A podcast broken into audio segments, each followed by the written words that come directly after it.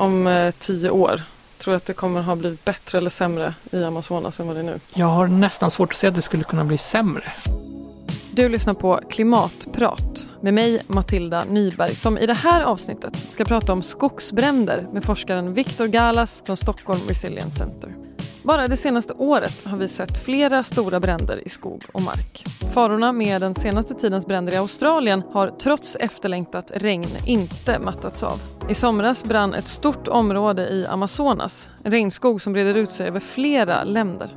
Hur hänger de här bränderna ihop med klimatförändringarna? Och vad händer om bränderna blir fler? Och varför brann det så mycket i Amazonas i somras? Det första man ska säga är att bränder i Amazonas är relativt vanliga i den bemärkelsen att de är mänskligt skapade. När du hugger ner skog så bränner du det för att frigöra marken, för att till exempel skapa betesmark. Alltså man måste hugga ner skogen och bränna? Ja, det måste du göra. Du måste göra någonting av de här träden som blir liggande så att säga. Så att antingen transportera iväg dem eller du kan transportera iväg dem och bränna ner det som är kvar så att säga, som inte går att sälja som virke. Och sen omvandla det till betesmark eller soja eh, till sojaproduktion senare. Så att det, det, har vi sett under många år. Är det de två grejerna som är vanligast, alltså sojaproduktion och betesmark? I huvudsak. Okej, okay. vad huvudsak. finns det mer man kan göra? Ja, alltså det, det ena är ju att bygga ut eh, infrastruktur till exempel om du ska bygga en väg. Eh, om du ska ägna dig åt gruvbrytning, och det finns ju väldigt mycket mineraler eh, i Amazonas också. För att helt enkelt ta den marken i anspråk så kan du göra det också. Mm. Men det, det, hänger ju oftast ihop med att du vill bedriva någon sorts ekonomisk verksamhet på den marken. Och då är det oftast soja eller kött då? Oftast. Mm. Men det som hände senast eh, då, varför det blev sån stor uppmärksamhet internationellt kring det här, det var ju att bränderna var ju ovanligt stora jämfört med tidigare år. Och det hänger ihop med avverkning av regnskog i Amazonas. Det, det, känner vi till. Det har vi sett satellitbilder på och den typen av bränder som, som syntes var förknippade med det. Och det här har ju massa andra olika komplexa politiska, sociala och ekonomiska orsaker också, ska man ju veta. Det är ingen slump att, att avverkningen av regnskog i Amazonas har ökat sista året och det har ju att göra med medveten politik från eh, Bolsonaros sida där man har velat expandera eh, ekonomiska aktiviteter i Amazonas. Så att det fanns väldigt tydliga signaler så att säga från det politiska systemet att eh, det är okej okay, nu, nu kan ni sätta igång så att säga. Och, och det var det som eh, folk svarade på i de här regionerna. Så det har brunnit andra år också, ja. men inte lika mycket?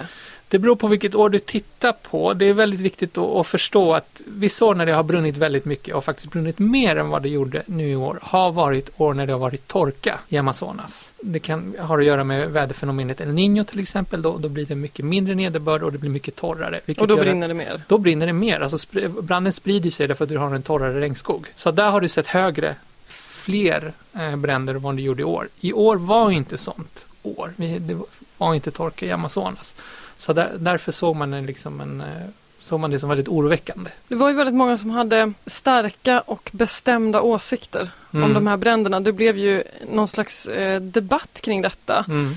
Vad är egentligen sant om de här bränderna? Vad mm. vet mm. vi om mm. det, de bränderna i somras? Det är svårt att, att reda ut all, all, information som flyter runt. En del är missuppfattningar, en del är ren desinformation. Eh, Vad kan vara desinformation? Alltså desinformation är till exempel ett påstående kring att det inte alls eh, pågår några bränder eller att det är miljö, internationella miljöorganisationer som har satt igång de här bränderna för att få internationell uppmärksamhet. Det är ett tydligt exempel på desinformation för det är, det är felaktigt. Det finns ingenting som visar på det. Och sen så finns det ju missförstånd eh, som har cirkulerat. Det har till exempel att göra med att eh, Amazonas skulle vara världens lungor och, och skapa 20% av världens syre. Det, ja, det är inte det? Nej, det Nähe. stämmer inte. Utan alltså, Amazonas är ur ett syreperspektiv ett, ett slutet system.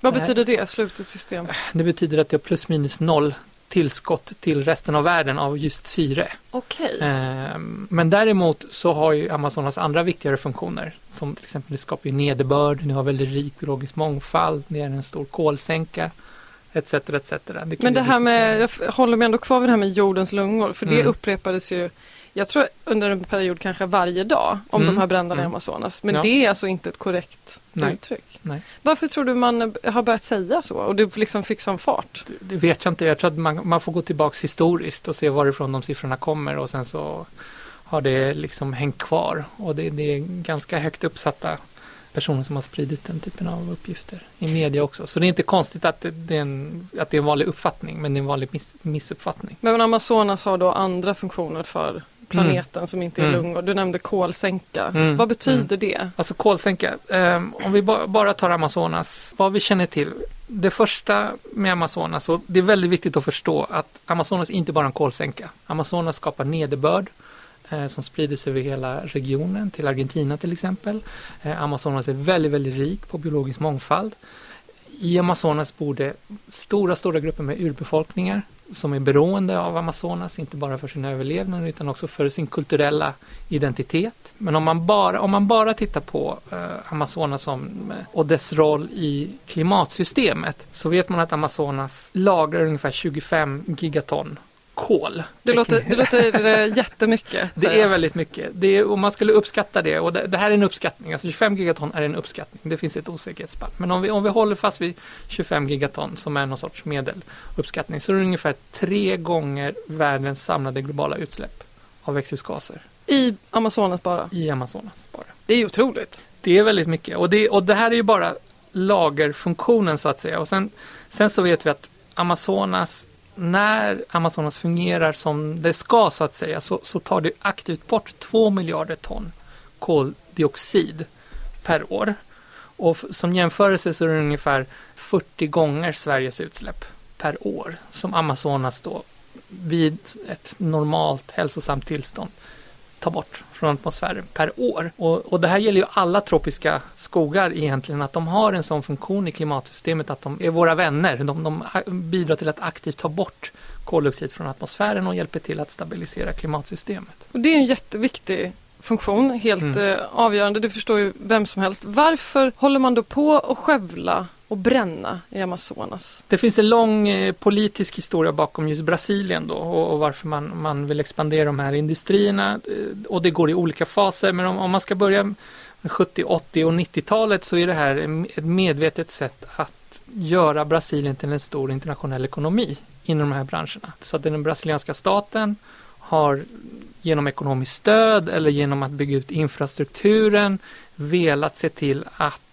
till exempel biffindustrin och sojindustrin blir globala spelare i hopp om att det skapar sysselsättning och skapar ekonomisk tillväxt och leder till utveckling i, i de här områdena. Så det, det är liksom den främsta motivationen det som har hänt på senare år hänger ihop med den politiska situationen i Amazonas och att man har velat förbättra på sina ekonomiska tillväxtsiffror. Ganska tydligt. Men vad vi vet sedan tidigare då, det här är ju ironin, alltså vad vi vet sedan tidigare är att när avskogningen minskade i Amazonas under en tioårsperiod. När var den tioårsperioden? Under det, det var sojamoratoriet, det var under 2000-talet. Okay. Så minskade avskogningen väldigt, väldigt snabbt. Och trots den här minskningen så ökade produktionen av sojabiff i Amazonas. Så det, det handlar om helt enkelt vi måste förstå att det, det, går så att säga att bedriva ekonomiska verksamheter i ett Amazonas som inte hela tiden avskogas. Det, finns, det enorma... finns mark att odla på ändå? Så att säga. Ja, det, det finns tillräckligt mycket så som det är nu. Hur länge har man hållit på så att säga och, och skövla och sådär? Alltså när kan man säga så här, ja, nu startade det i liksom industriell skala? Alltså inom forskarvärlden så använder vi den här nördiga termen som heter exponentiellt. Det vill säga att det börjar mm. gradvis och sen tar fart okay, och accelererar. Ja, ja. Eh, så att man skulle väl kunna säga under efterkrigstiden så börjar det så att expansionen mm. in i regnskogen för att sen ta fart på riktigt under 70, 80 eh, och 90-talet. Okej, okay. och nu är gaspedalen i botten 2018-2019? Ja, det måste man säga. Det, ja. det, den, den, typen av avskogning som vi ser i Amazonas idag har, har vi inte sett eh, de senaste decennierna. Så att det går väldigt, väldigt snabbt. Det låter ju inte alls bra det här. Vad blir konsekvenserna av skövlingen? Alltså förutom de, de lokala effekterna, alltså dels en kränkning av ursprungsfolks eh, rättigheter, deras, eh, där de bor, deras levnadsstil, att det får problem med nederbördsmönster eh, troligtvis i den regionen. Så vad, vad som händer då, det, det här är lite komplicerat, det är att det finns ju en risk för att Amazonas vid en specifik tröskel tippar över och blir en savann. Vad är det för tröskel? Tröskeln har att göra med att för att kunna ha en regnskog så måste du ha tillräckligt mycket nederbörd. Och väldigt mycket av nederbörden i Amazonas kommer från Amazonas självt. Så att när du tar bort regnskog så får den här regionen mindre nederbörd Hur kan det komma från Amazonas självt? Det, det kallas för grönt vatten eller evapotranspiration. Det är Oh, helt wow. enkelt fotosyntesen. Okej, ja, Eh, det, ja, i men de där, ja. det sista hängde jag med på. Ja. Så det, det, det, det finns en sån, en sån mekanism. Så då, om du tänker dig att en regnskog behöver regn och 50% av nederbörden inom Amazonas kommer från Amazonas självt. När du börjar ta bort regnskog så kommer du till en viss punkt där du inte får tillräckligt mycket nederbörd. ja, för att nederbörden kommer från Amazonas? Ja. Aha, okej. Och, och det man fruktar då det är alltså när du når en viss tröskelpunkt som vi kallar det så, så har du inte tillräckligt mycket nederbörd för att kunna behålla regnskogen och då kommer Amazonas som ett system att långsamt, långsamt, långsamt omvandla till savann. Och det gör att vi förlorar den här egenskapen att den, att den kan binda stora mängder koldioxid. Ja, för en savann det är ingen kolsänka. Inte alls i samma grad som en rik tropisk regnskog. Men vet man någonting om hur mycket tid det är kvar till den där tröskeln? Väldigt svårt att säga. Det, det finns en eh, oerhört pessimistisk eh, uppskattning eh, som, som flyter runt i media just, just nu.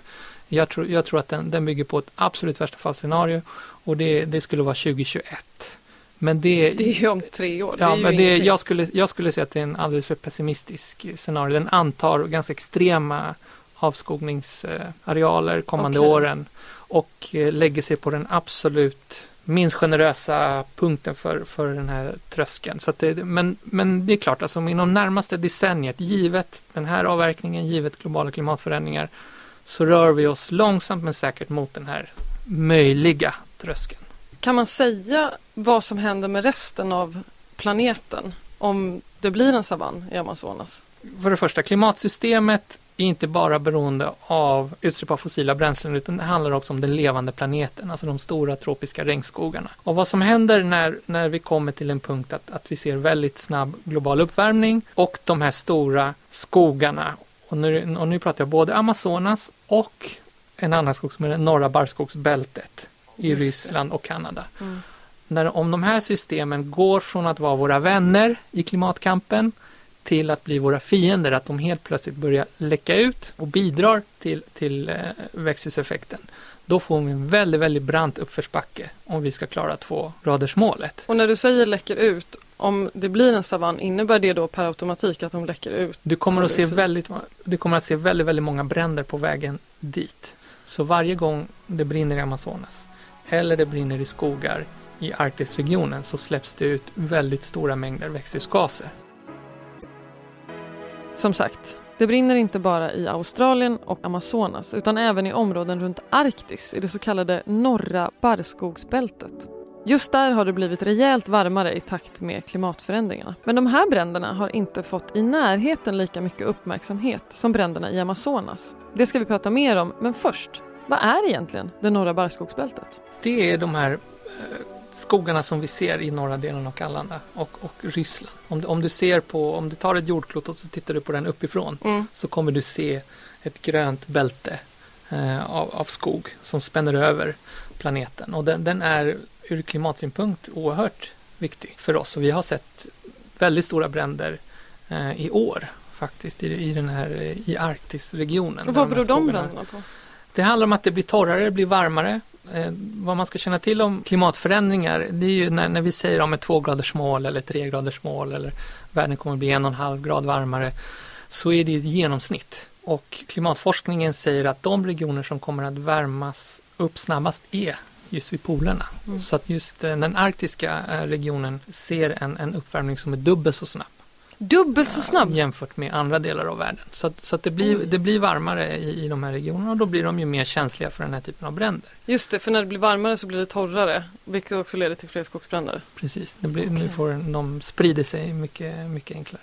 Men är det samma i eh, det här norra barrskogsbältet att det är skövling och att man vill odla och sådär? Eller är det liksom naturliga orsaker till bränderna? Det ser lite annorlunda ut för jag menar det, det som sker i, i Brasilien till exempel och, och Amazonas då hugger du ner regnskog och sen så ersätter du det med en annan eh, ekonomisk aktivitet. Alltså soja eller, eller betesmark eller vad det nu kan vara. Mm. I norra barrskogsbältet så kan du, har du ofta till exempel produktion av pappersmassa eller den typen av saker. Så att du, du hugger ner men sen återplanterar du. Och vad som händer är ju alltså under lång, lång tid, du ersätter ju en viss typ av trädart med en annan som är mer ekonomiskt effektiv.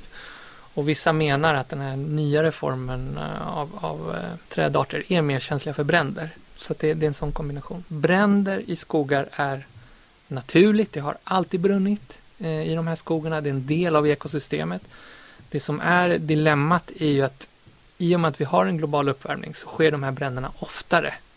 Och det gör att de här skogarna riskerar att inte kunna återhämta sig så att säga. Så att den här koldioxiden som kommer ut i atmosfären, allt av det kommer inte att kunna bindas tillbaka när träden växer upp igen. Det är det här som är dilemmat. Men finns det någon debatt eller pågår det någon slags eh, kampanj eller någonting för att stävja bränder i, i de här områdena?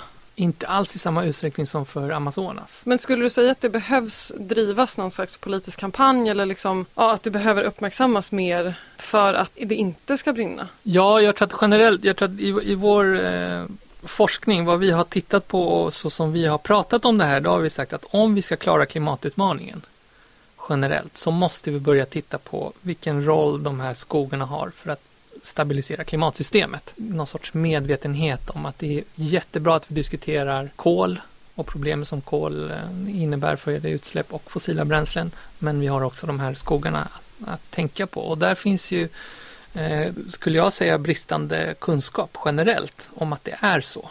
Är det samma här med, eh, med skogarna och permafrosten att har man väl nått en viss punkt så kan mm. man inte vrida tillbaka? Ja, det är det. Det är så pass stora system. Det heter självförstärkningseffekter.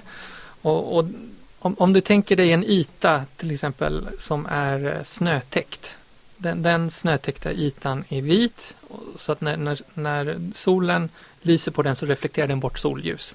När den ytan av någon anledning blir mörkare, vissa delar blir mörkare, så kommer den att bli varmare också. Den reflekterar inte alls lika mycket solljus. När den blir varmare så kommer mer snö smälta, mm. vilket gör att det blir varmare. Vilket gör att mer snö smälter, vilket gör att det blir varmare. Så du, du får en sån här okay. självförstärkningsmekanism. Så det är den här typen av saker som vi då oroar oss för när det gäller både Amazonas och norra barrskogsbältet. Just det, har det väl börjat så kommer det gå snabbare. Ja, det gör det därför att det, det finns liksom inbyggt att de här sakerna förstärka varandra. Om du, ett annat sätt att tänka på det, det är som en, en termostat.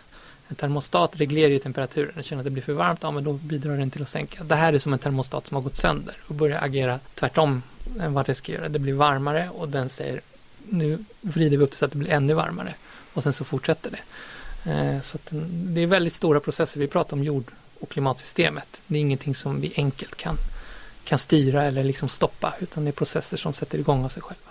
Den här metangasen som finns i det här med permafrosten. Hur, eh, för att det är ju inte en skog som försvinner eh, och liksom brinner upp eller släpper ut koldioxid. Vad är det som händer som gör att, att metanet kan börja läcka ut eller pisa ut? Det finns ju, finns ju lagrat i den här permafrosten. Eh, så att när de här markerna eh, tinar upp så, så börjar de släppa metangas. Vi ska tillbaka till Amazonas. Som Viktor nämnde i början är avverkningen i Brasiliens del av regnskogen en av orsakerna till varför det brinner just där. Vad kan det internationella samfundet, som det så fint heter, göra för att motverka avverkningen? Och vad kan du som privatperson göra? Om man säger så här, det finns ju ett starkt politiskt stöd hos vissa grupper för Bolsonaro. Han är ju, han är ju folkvald president. I vissa delstater i Brasilien så har han mycket starkare stöd jämfört med andra. Så att det är klart, det finns ju alltid någon, någon, sorts motståndsrörelse i Brasilien. Det gick runt bilder i media i samband med bränderna med folk som demonstrerade på gatorna eh, i Brasilien mot, eh, mot Bolsonaro. Så att det är klart att det finns någon sorts motstånd mot Bolsonaro. Jag tror att de som är, står i frontlinjen för det är just urfolk eh, folk som, som är beroende av Amazonas på ett annat sätt. Sen så finns det ju andra länder, så som du säger, i, i den regionen som också är en del av, av Amazonas och där finns det ju, har det gjorts en, en överenskommelse som, som spänner över flera olika länder eh, i Sydamerika där man har sagt att man ska verka för att eh, försöka bromsa eh, avskogningen i Amazonas. Så det, det, är klart, det finns ju ett visst politiskt stöd för att hantera eh, den här frågan. Men den, den, är alltid svår, man ska vara väldigt tydlig med det. Alltså om vi ser till exempel på Bolivia som också haft problem med bränder. Det har ju också varit förknippat med eh, att man har avverkat för ekonomisk utveckling och det här har varit någonting som regeringen har stött i landet. Och det här är då trots att man för ungefär tio år sedan skrev in i grundlagen att Moder Jord hade okränkbara rättigheter. I Boliviens grundlag står Ja. det och ändå har man Ja, precis. Så, att, så att det, det är viktigt med den här typen av deklarationer. Det ska absolut inte underskattas. När den politiska makten säger och signalerar att vi ska försöka göra någonting åt det här så är det bra och det är viktigt. Men det finns väldigt starka ekonomiska intressen inom landet som gör att den här typen av överenskommelser alltid är, är bräckliga. Det var väldigt många andra världsledare som gick ut i somras och eh, fördömde de här bränderna. Mm. Macron bland annat. Eh, men det har ju också redan när Bolsonaro valdes var det ju mycket internationella reaktioner för redan Mm. då pratade man om att han ville tillåta mycket skövling och han fick kritik för det och sådär. Mm.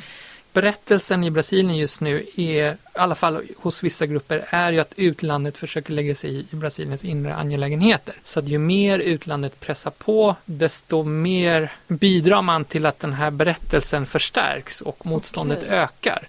Så att jag tror att man måste gå smart fram i det här och, och ehm, peka på varför det är ett problem men också ge väldigt konkreta verktyg till hur man ska hantera det. Finns det någon som har hintat eller gjort någonting i den riktningen, alltså varit lite mer smart än tuff kanske, som du har sett? Inte än.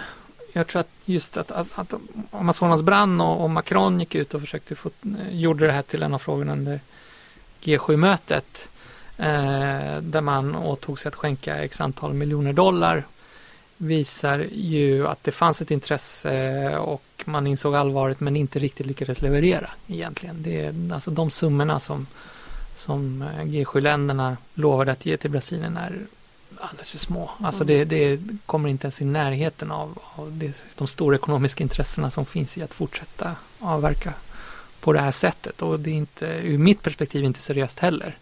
För att det, det alltså en av de största eh, pådrivande krafterna bakom växthuseffekten är ju förbränning av fossila bränslen. Och G7-länderna vet ju, de subven- subventionerar ju fossila bränslen och har gjort det under många, många år. Och det är en fråga som man inte rör vid. Apropå andra länder då, vi befinner oss i Sverige, ganska långt Mm. geografiskt från Brasilien. Finns det någonting som Sverige kan eller borde eller gör som, som Mm. du tycker att liksom, man ska lyfta fram? Det som vi har tittat på och det som ni har skrivit om dessutom, det handlar ju om, om eh, svenska pensionsfonder till exempel och svenska banker. Deras ägande i vissa företag som verkar i de här sektorerna som bidrar till avskogning som är soja och biff. Och, och där finns ju en påtryckningspotential genom, genom ägande. Hur, Eh. hur ser den påtryckningspotentialen ut? Det låter ju ganska mäktigt. Ja, kanske precis. Nej, det både och. Alltså, den är mäktig i den bemärkelsen att äger du aktier i ett företag så har du rätt att yttra dig i företagens angelägenheter och ha en dialog och rösta på årsstämmor etc. etc. Och det kan du göra. Det som är dilemmat för Sverige då är att svenskt ägande är ju väldigt litet. Jämfört alltså, med jämfört med andra, andra, andra? andra länder. Ja, absolut. Jaha. Alltså, vi, vi pratar tiondelar av procent i de här företagen. Så det, det är väldigt lite. Men det som är intressant och det som hände sista månaden var ju att en stor koalition av, av finansaktörer gick ut i ett brev eller i en deklaration där man sa att vi är oroliga för utvecklingen i Brasilien och avskogningen i Amazonas. Alla de företag där vi har ägande behöver ta det här på allvar och det var, jag tror att det var 230 eh, stora finansaktörer med en portfölj på sammanlagt 16 biljoner dollar. 16 biljoner 16 dollar. biljoner, Det är 12 nollor. Eh, Ja, då kan man ju utöva Ja, påtryckning, precis. Och- antar jag. Och då är det liksom en väldigt stark allians som har inflytande som är ekonomiskt genom sitt ägande. Och där finns ju en del svenska eh, pensionsfonder och kanske en och annan bank också. Så att det, jag tror att det är genom den här typen av väldigt starka allianser som man kan få någon sorts eh, inflytande över utvecklingen. Men ska man inte bara sälja då? Alltså varför ska mina pensionspengar vara i, i skövling i Amazonas? Det är inte den enklaste frågan. Jag tror att om svenska pensionsfonder eller svenska banker skulle sälja. Det är två saker som händer då omedelbart. Det första är att någon annan kommer att köpa upp de aktierna. Ja, det är så pass. Det går snabbt. Ja, absolut. Okej. Eh, och frågan är vilka är då de nya ägarna? Kommer det vara någon annan ansvarsfull eh, investerare eller kommer det vara någon investerare som inte har något intresse överhuvudtaget över Amazonas utveckling utan bara vill ha avkastning på sin investering? Och det andra är ju att då förlorar ju svenska pensionsfonder allt inflytande direkt i de här företagen och då kan man ju inte ingå i den här typen av allianser som sätter press på företagen som verkar här. Så det, det är inte helt enkelt. Men eh, pensionspengar och sådär i all ära och Sverige och så. Men, men vad kan jag göra? Alltså som enskild konsument. Kan jag göra någonting? Ja, alltså generellt är det ju, ja men det är, hur ser din egen konsumtion ut av varor som kanske kommer härifrån och kan du ställa hållbarhetskrav på dem på något sätt? Det är likadant är det med ditt sparande. Anv använd ditt, ja, sojabiff. Eh, an, se över ditt sparande och se, ja men an, nu är min bank som har de här fonderna, använder man sitt inflytande på ett positivt sätt eller inte? Eh, men det, det, som är svårt i det här sammanhanget och det är därför det här blir så komplicerat är att Sverige är ett litet land. Vi kan försöka bilda global opinion. Eh, men i slutändan så kommer det faktiskt falla på de politiska beslutsfattarna i Brasilien. Alltså det, det är det som har skapat eh, den här problematiken från början och det är, någonting, det är liksom den sista pusselbiten som måste till. Tror du att det kommer bli, om vi tittar om, om tio år, Tror du att det kommer ha blivit bättre eller sämre i Amazonas än vad det är nu? Jag har nästan svårt att se att det skulle kunna bli sämre faktiskt. Eh, så att ja, min förhoppning är att det blir bättre. Och varför jag är optimistisk eh, över det, det är dels över att det finns en väldigt stor eh, opinion. Det finns en stor medvetenhet globalt. Eh, och sen det andra är att någon gång i den här processen så kommer ju de som företräder avverkningsintressen i Brasilien inse att de förlorar på den här utvecklingsvägen av många olika skäl. Om du, om du är sojabonde så tjänar du inte på att nederbörden minskar i regionen. Tvärtom, det, slår tillbaka. Alltså att när, den här, när det här självintresset blir väldigt tydligt för, för bevarande och utveckling av, av regionen på ett hållbart sätt, ja, men då kan det börja hända saker.